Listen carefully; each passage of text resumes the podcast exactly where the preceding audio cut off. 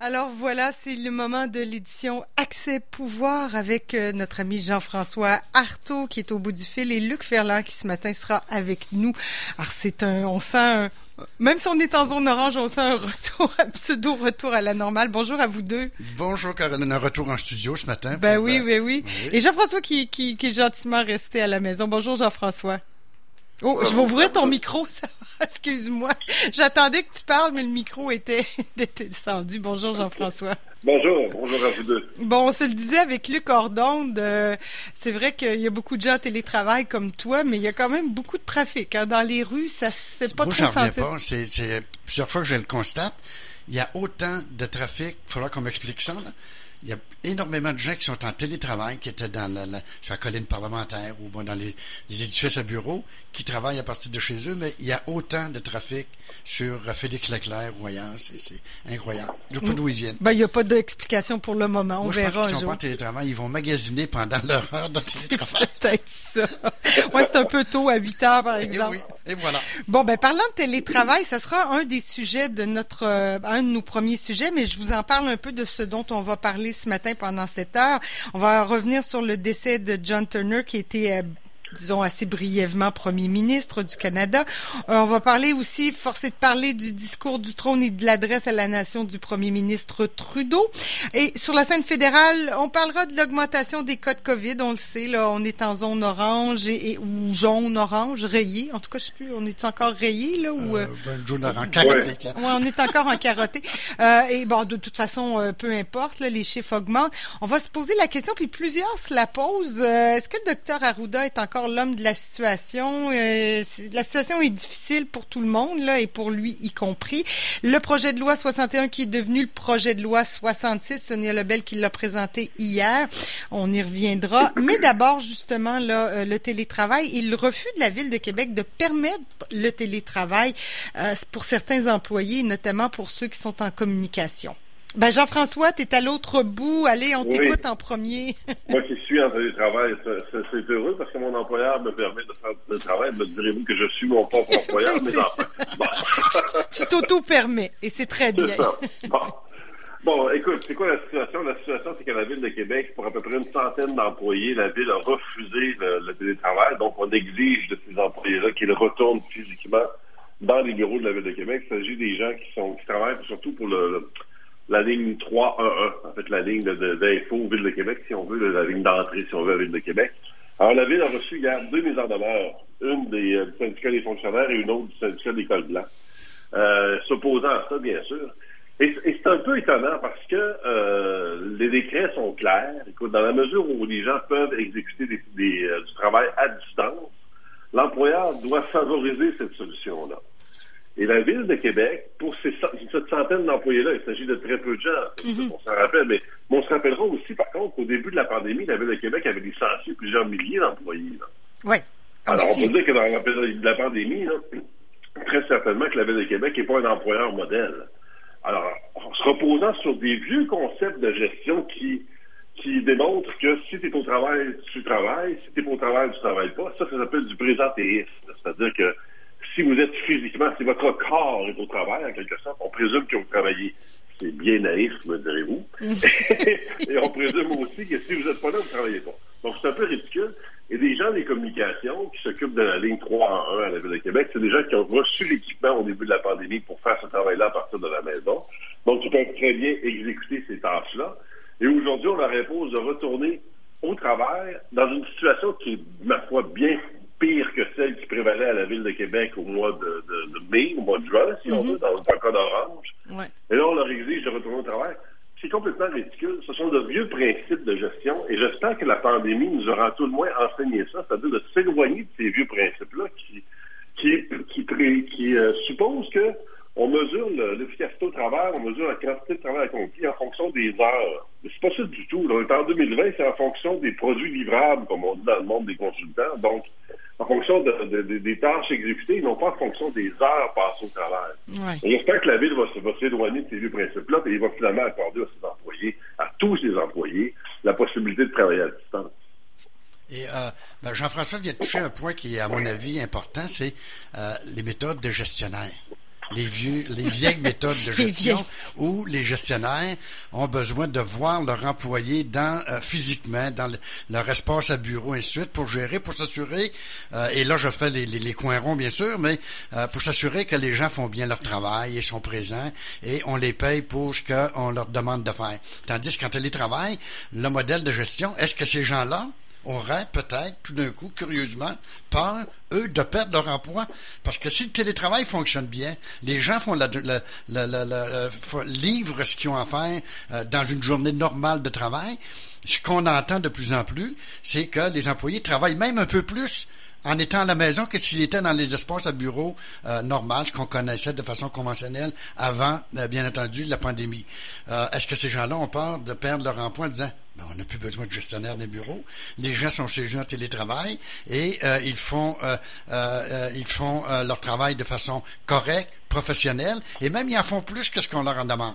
Et bon, là j'extrapole un peu, mais je, je présume que, ok, disons que, mais, sauf que oui, il y a un peu beaucoup à mon avis de cette façon-là. Est-ce que ces gens-là disent non, on veut vous ramener au travail? Euh, mais quand on pense aussi à toute question du trafic, mais le danger également. Ok, on parle de la ville de Québec. On aurait pu parler euh, la ville de Montréal, la demande il n'y a pas si longtemps, presque à genoux, en suppliant les employeurs de ramener leurs travailleurs au centre-ville de Montréal. ça, ça la mairesse Plante, rappelons-le. Là, on parlait d'une centaine, à peu près 100 000 personnes et plus. Donc, la sécurité de la population doit primer sur tout le reste. Bien sûr. Alors là, le syndicat, oui, envoyé une mise en demeure, mais moi, je pense que la ville euh, euh, va devoir euh, signifier, quand je parle de la ville, je parle des dirigeants politiques, à commencer par le maire, vont dire à le gestionnaire, ben écoutez, là, non, attendez, on va continuer à travailler en télétravail, on verra comment la gestion et la pandémie vont se résorber et qu'on trouvera enfin la façon de... Et là, on pourra ramener, mais en même temps, il y en a qui, beaucoup de gens, on parle de 60% des gens euh, qui sont euh, d'accord après la pandémie à demeurer en mode télétravail à partir de chez eux. Bien entendu, on pourra élaborer sur la, la, façon de la gestion, la sécurité des employés à partir de chez eux, parce que ça va être la même chose. Ah Le ministre a parlé lui-même de revoir de fond en comble la loi, euh, la loi du travail. Moi, je pense qu'il est un peu trop tôt. On aura l'occasion d'en reparler. Il faut quand même laisser le temps au temps de, de faire son œuvre, c'est-à-dire de, de valider certaines choses pendant une période de temps beaucoup plus longue. C'est trop tôt mm-hmm. pour dire on, on, va, on va modifier ces choses-là. Jean-François? Oui, c'est ça. C'est vrai qu'on doit se rendre compte aussi. C'est le télétravail. Les gens, on dirait, découvrent le télétravail, mais c'est un concept qui est né dans les années 70. Là. C'est pas un concept qui est si récent que ça. D'ailleurs, télétravail, c'est un peu parce que c'est dans la même mouvance que télééducation, que téléenseignement, que télémédecine. On n'emploie plus ces mots-là. Alors, télé par rapport à quoi, ça, c'est un autre élément. Mais ce que je veux aussi souligner, c'est que le travail en présence physique à l'usine ou au bureau, dans l'histoire du monde, c'est somme toute très récent. Hein? C'est la révolution industrielle qui a amené ça, fin du 18e jusqu'au milieu du 19e ou à peu près. Donc avant ça, les gens travaillaient chez eux, travaillaient dans les champs, travaillaient autour dans la forêt.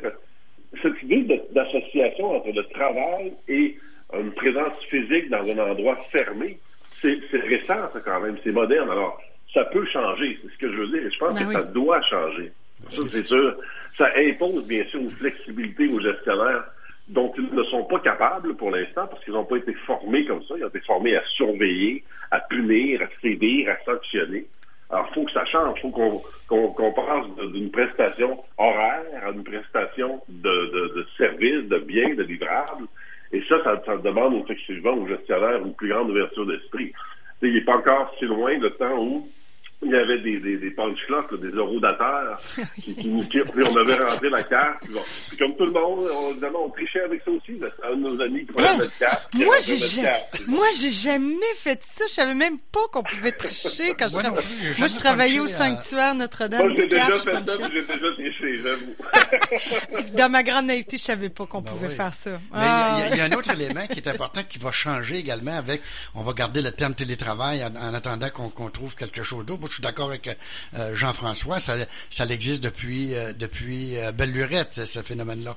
Mais ça va aussi amener des changements au niveau au niveau démographique, au niveau de la, la, la, la au niveau de la population qui vont déjà, c'est commencé, on y assiste surtout dans le Grand Région de Montréal, ok, des gens qui déménagent du centre-ville de l'île, qui s'en vont rester dans la couronne ou même encore un peu plus loin, dans des plus petites villes, dans des villages même, où les coûts des maisons, les coûts des... Et ils vont travailler à partir de la maison. Donc, l'éclatement au niveau de la population, euh, bien entendu, ça va avoir un impact sur beaucoup, beaucoup de choses. J'ai hâte de voir la suite des choses dans le, dans le temps, si on veut. Si beaucoup de gens souhaitent et pourront demeurer en mode de télétravail. Oui. Puis là, qu'est-ce qui arrive quand, quand bon, la ville a reçu, Jean-François, tu disais deux mises en demeure. Euh, ça veut dire quoi concrètement ces gens-là demain ils retourneront pas euh, Est-ce qu'ils retournent à la maison? Est-ce qu'ils sont ils sont à la ville là, présentement ou ben, ça. Ben, en fait, là, ils sont déjà à la maison. Ils sont à la maison depuis un petit, bout de temps, donc ils vont refuser de retourner sur les lieux physiques de la ville. La ville a 24 heures, je pense, pour répondre aux mises en demeure, à défaut de quoi il y aura un grief déposé. Donc, il y a un arbitre de grief qui va devoir trancher tout ça dans quelques semaines, quelques mois. Mais ça me paraît assez clair. Là. Je veux dire, les décrets du gouvernement du Québec sont très, très clairs à l'effet que si les gens peuvent offrir une prestation de travail ben à distance, donc en télétravail, c'est ce qu'on doit favoriser. Surtout que ce que j'en comprends, c'est que l'équipement, tu sais, des fois, il n'y a pas l'équipement technique, puis c'est compliqué, puis bon, les gens peuvent ben, pas faire. Mais là, si c'est ça, c'est déjà en place, ils répondent au téléphone, là, tu sais, le faire. Ben non, exactement. bien, bien. Écoute, c'est pas des... Évidemment, l'école bleue, Quelqu'un ne peut pas ben, réparer un trou dans une rue à partir de Ben, c'est ça. On peut pas être infirmière puis de faire à, la maison. Mais, il y a des, des, des, jobs comme ça, des travails comme ça qui sont plus. Euh, mais, tu sais, ce que je veux souligner à la, fin de ce, de ce, de ce thème-là, si on veut, c'est aussi l'incongruité dans le discours du maire. Il va nous faire des petites remarques, parce que on l'a dit depuis un certain temps, puis je tiens à le répéter ce matin, le maire n'est plus le maire de Québec, il est le commentateur de Québec. Alors lui, il fait des commentaires sur ce qui se passe dans la ville de Québec. Alors, le fait qu'on soit passé en zone orange, il trouve ça bien épouvantable, on va frapper un mur, on est en train de l'échapper, on est en train de l'échapper quand il l'a dit. bon, c'est fun, là, mais ce niveau de commentaire-là de Radio X, on s'en passerait allègrement parce que lui, il est premier magistrat de la ville, il est maire de la ville, de tous les Québécois. Alors, ce serait fun qu'il soit plus rassembleur, plus leader, qu'il nous accompagne. Et ce serait encore plus fun que son discours soit cohérent avec sa machine bureaucratique, avec sa direction générale. Donc, qu'il laisse ses employés travailler à distance, qu'il n'ajoute pas au péril orange, si on veut l'appeler comme ça. Parce que c'est un, peu, un peu inconséquent. Le, mur étant la, la, zone rouge. On a la radio X, maintenant on a un maire X. Alors, euh, vous voyez un peu... Les... Moi, j'ai pensé à vous quand, quand il a fait cette déclaration-là. Bon, on va laisser le sujet là, puis on y reviendra de toute façon au maire Labombe, là, parce que euh, on n'a pas fini, on n'est pas encore en élection. Euh, sur la scène provinciale, maintenant, il y a le projet de loi 61 qui a frappé un mur, lui, euh, ce printemps dernier. Qui a frappé au printemps dernier, au mois de juin. Oui, au mois de juin, ça euh, a frappé un mur. Puis là, il est devenu le projet de loi 66. Qui est projet de loi 66. On appelle toujours projet avant que ça devienne une loi, bien entendu. Si on peut, euh, moi, j'aimerais juste peut-être résumer en bref les, changements qu'on retrouve un peu dans la mouture, euh, dans cette nouvelle mouture-là du projet de loi, euh, projet de loi 66. Bon, ben, on voit que le Québec abandonne l'idée de prolonger pour une durée indéterminée ou une très longue période de l'état d'urgence sanitaire. Parce qu'il y avait... C'était ça, C'était sky de limite dans la mouture 61, si on veut. Euh, ils font passer de 202 projets qu'ils avaient ciblés, mais non limités ça pouvait être beaucoup plus dans la première mouture. À 181, mais c'est un, une liste fermée. Une liste fermée à ce moment-là. On voit là une liste de projets qui étaient déjà là, qui étaient déjà annoncés. La plupart, c'est des maisons des aînés, euh, des hôpitaux, des CHSLD, des choses de même. Donc, euh, des travaux routiers, bien sûr, qui sont qui étaient nécessaires, mais qui ont besoin, pour les réaliser plus rapidement, d'alléger certaines, certaines règles, si on veut. Règles administratives, règles environnementales? Ben, sans euh, abandonner toutes les, les, règles environnementales, on va les... C'est un peu comme si...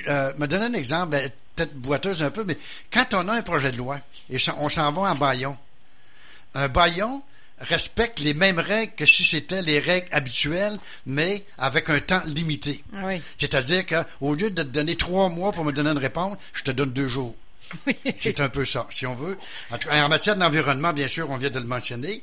Et en matière d'expropriation, l'obtention des autorisations du gouvernement en sera plus requise. Elle ne sera plus requise. Dans le sens où, quand on parle d'expropriation, il est évident que la loi est claire. Le gouvernement peut exproprier, mais là où le propriétaire en question, vous avez une maison, mais vous n'êtes pas satisfait du montant que le gouvernement vous offre, vous avez des recours Ah, ça veut dire qu'avec cette loi, dans le projet de loi 66, vous allez pouvoir contester le, le, montant qu'on vous offre, mais en même temps que vous contestez, le gouvernement va commencer à vous exproprier. ça va se faire en même temps. Parce qu'au final, euh, c'est ça qui va arriver. Par contre, vous avez le droit de dire, moi, vous m'offrez 200 000, j'en veux 250 000, vous allez pouvoir négocier avec le gouvernement à ce moment-là. Et bien entendu, le projet de loi prévoit également une procédure accélérée pour obtenir des modifications à la réglementation municipale sur l'urbanisme et ainsi de suite. Donc, c'est des modifications. 181 liste de 181 projets. On aurait pu ajouter à ça certaines régions, bien sûr, ou des endroits, euh, mettons des centres de petite enfance où il y a, un besoin également euh, dans ce secteur-là. La région euh, où on retrouve le plus de projets, bien sûr, c'est la grande région de Montréal, la région de Québec, les régions plus populeuses. il va y avoir les maisons des aînés aussi. C'était comme un gros projet de, Québec. J'aimerais juste faire une petite parenthèse. Curieux commentaire de la ministre Bullet hier. Euh, on a le pouvoir que le premier ministre veut bien nous accorder. Ça veut. Oh, j'aimerais ça. On va revenir dessus, c'est sûr. Ah oui. j'ai pas souvent entendu ça. Et lorsque c'est le cas, euh, la durée de vie de ton poste de ministre. Je me suis dit ça en lisant ça, je l'ai lu ce matin, cette je nouvelle. Pense qu'elle est, un peu, est un peu fatiguée, je crois. Monsieur Legault, qui est en isolement, peut, peut bien faire ce qu'il il peut bien grimacer comme il veut, il est en isolement. La parenthèse par rapport au projet de loi 66, mais euh, on ne pouvait pas le, rater. Donc, le projet de loi euh, 66, euh, présentement, j'ai regardé des commentaires un peu des partis d'opposition même parce que le mot le dit, l'opposition ne sont pas satisfaits sur toute la ligue, mais dans l'ensemble, euh, on, ne retrouvera pas un peu le, le, mur, le, mur qu'on a qu'on a vu au printemps. Et ils avaient raison, je crois, parce que le ministre euh, Dubé, à ce moment-là, qui était ministre euh, président du Conseil du Trésor, euh, allait un petit peu beaucoup trop loin. Il avait forcé, il avait poussé sur le crayon un petit peu. un petit peu. Jean-François, est-ce que tu es de cet avis-là que le, le projet de loi qui, qui a été refait par Sonia Lebel, là, est-ce que ça va passer la rampe, celui-là? Ben, écoute, je pense que oui. Je pense, on l'avait mentionné à l'époque aussi, quand M. Dubé avait déposé le projet de loi 61, c'était peut-être la première grande erreur du gouvernement de la CAQ depuis son élection. Je pense toujours ça. Ceci dit, je suis d'accord avec ce que Luc a mentionné, puis la présentation qu'il en a faite, effectivement, c'est intéressant d'un point de vue bureaucratique. D'ailleurs, c'est un peu ironique de lire le titre du projet de loi, loi concernant l'accélération de certains projets d'infrastructure. Moi, quand j'étudiais en droit, je pensais pas qu'un jour on aurait adopté une loi qui s'appellerait comme ça. Ça comme pas de bon sens. Mais enfin, bon, on est rendu là, faut croire. Euh, écoute, pour la région de Québec, ça veut dire, tu l'as mentionné tantôt, des maisons des aînés, bien sûr, mais aussi des écoles. Faut pas oublier ça. Oui, oui. École, maison des aînés, là, c'est, c'est vraiment euh, euh, les hôpitaux aussi, là, évidemment, principalement. Ouais, dans, dans l'ancien jardin zoologique, par exemple, on a annoncé récemment qu'il allait avoir une école élémentaire et une école secondaire. Bon, elles vont tomber, ces écoles, dans la liste des 181 projets identifiés par le gouvernement. Maintenant, moi, la question que je me pose, puis c'est un peu la question que les oppositions se, se, posent aussi, est-ce que c'est nécessaire? C'est quoi l'effet utile de ça? Est-ce qu'on sauve vraiment quelques mois? Est-ce qu'on sauve quelques années? Je prends l'exemple de l'expropriation qui a été soulevée par Luc. Bon, c'est vrai que le processus d'expropriation, c'est toujours long. C'est toujours un an ou deux, des fois trois ans, parce que on s'entend pas sur le montant. C'est toujours une question de montant, une question de quantum en droit. Est-ce que ma maison, est-ce que mon terrain vaut 100 000, il vaut 200 000, il vaut, bon, de, toutes sortes d'échanges à savoir si ça vaut plus cher ou moins cher, mais en définitive, le gouvernement a le pouvoir d'exproprier. Donc, on connaît la fin de l'histoire, la maison où le terrain va être exproprié.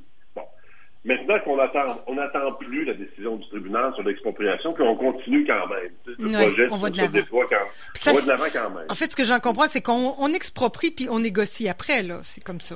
Ben, c'est ça. Mais évidemment, euh, peut-être que les, les rapports d'expropriation sont moins précis, sont moins détaillés à ce moment-là aussi, parce qu'on sait que ça va avoir lieu quand même. Ben oui. Alors, ça place le contribuable dans une position de faiblesse, nécessairement, parce que là, tout ce que tu peux négocier, c'est pas l'opportunité de l'expropriation, c'est le montant. Est-ce que c'est nécessaire? Je ne sais pas. Par exemple, pour les études environnementales, on ne va pas les éliminer, bien sûr, mais on va procéder par séquence. Donc, on va avancer au fur et à mesure que les études sont déposées. on n'attendra plus que le BAP donne son aval ou, refuse. on se rappelle que c'est une recommandation, là, relativement à un projet, projet environnemental. Par exemple, GNL, qui occupe beaucoup dans l'actualité présentement. Mais on n'attendrait pas que la décision du BAP soit rendue relativement au projet GNL, mais on poserait tout de suite des gestes pour la mise en œuvre du projet. Mais ça, Caroline, c'est un peu illusoire. Hmm. Parce que des projets comme ceux-là, c'est des projets qui sont à forte capitation, donc qui demandent des dizaines, des centaines de millions de dollars. Est-ce qu'un promoteur va vouloir investir 5, 10, 15, 20, 100 millions de dollars sur un projet pour lequel il n'y a pas encore l'autorisation du gouvernement du Québec? Je ne crois Moi, j'en doute fortement. Ah. De- jamais. Ah oui, oui, effectivement, il y a tous ces bon- petits Ben détails-là. oui, c'est un très bon point ouais. Jean-François euh, euh, soulève là. Les, les gros projets comme le GNL, prenons cet exemple-là puisqu'on y est, euh, je ne pense pas que ça pourrait euh, s'appliquer. Par contre, euh, quand la ministre a présenté son projet de loi et après ça a été euh, expliqué un petit peu plus en détail certains éléments, euh, elle a donné l'exemple de petits projets, c'est-à-dire si demain matin on a Ouais. à, à- à- à refaire un ponceau, ben non, c'est pas le projet de GNL. Donc ça, c'est un peu moins compliqué. Donc des projets de moins grande envergure qui nécessitent euh, une moins grande consultation au niveau, prenons le BAP, au niveau de l'environnement, ainsi de suite. Mais pour les grands projets, de matin, on construirait, euh, Hydro-Québec veut construire un barrage, euh, je suis pas sûr qu'on pourrait, et surtout le promoteur, les investisseurs. Est-ce qu'un investisseur va mettre 100 millions d'argent privé sans savoir si en bout de piste, euh, il ouais, va être, son projet va être accepté sur toute la ligne euh, par rapport à- à- au volet environnemental. Effectivement. Donc, c'est un projet de loi. Là, maintenant, et euh, bon, on le sait, il y a 181, ben, une liste de 181 projets dessus, mais pour combien de temps, là, là, on a abandonné le- la notion d'urgence, comment que ça s'appelait, l'urgence nationale, là, je sais plus, mais en tout cas, est-ce que le projet de loi 66, c'est indéfini, là? Euh, dans le projet de loi 66, c'est-à-dire que ah, non, il est limité dans le temps. C'est ça, il est limité dans le temps, là, Contrairement combien à la temps? mouture du projet de loi 61, Ouais, qui- euh, où ça pouvait euh, se prolonger euh, pendant 2, 3, 4, 5, 6 ans. Il n'y avait plus de fin. ok? C'est ça. Dans ce sens-là. Tandis que le projet de loi 66, il est limité dans le temps pour ces travaux-là. Et c'est pour ça qu'on a une liste de projets de 181 qui est fermée. ok? Et ça s'arrête là. Ça va pas plus loin que ça. C'est ça, exactement. Mais si on devait modifier ou ajouter des projets à cette liste-là, ben, il va falloir modifier la loi. Donc, on repart dans tout le processus législatif. Ouais. Bon, OK, ben on pourra s'en reparler ça aussi. Je veux juste faire une petite pause musicale. Il y a Juliette Gréco qui nous a quittés hier, Ah oui. puis on va y faire un petit clin d'œil, un petit coucou à Juliette. À tout de suite.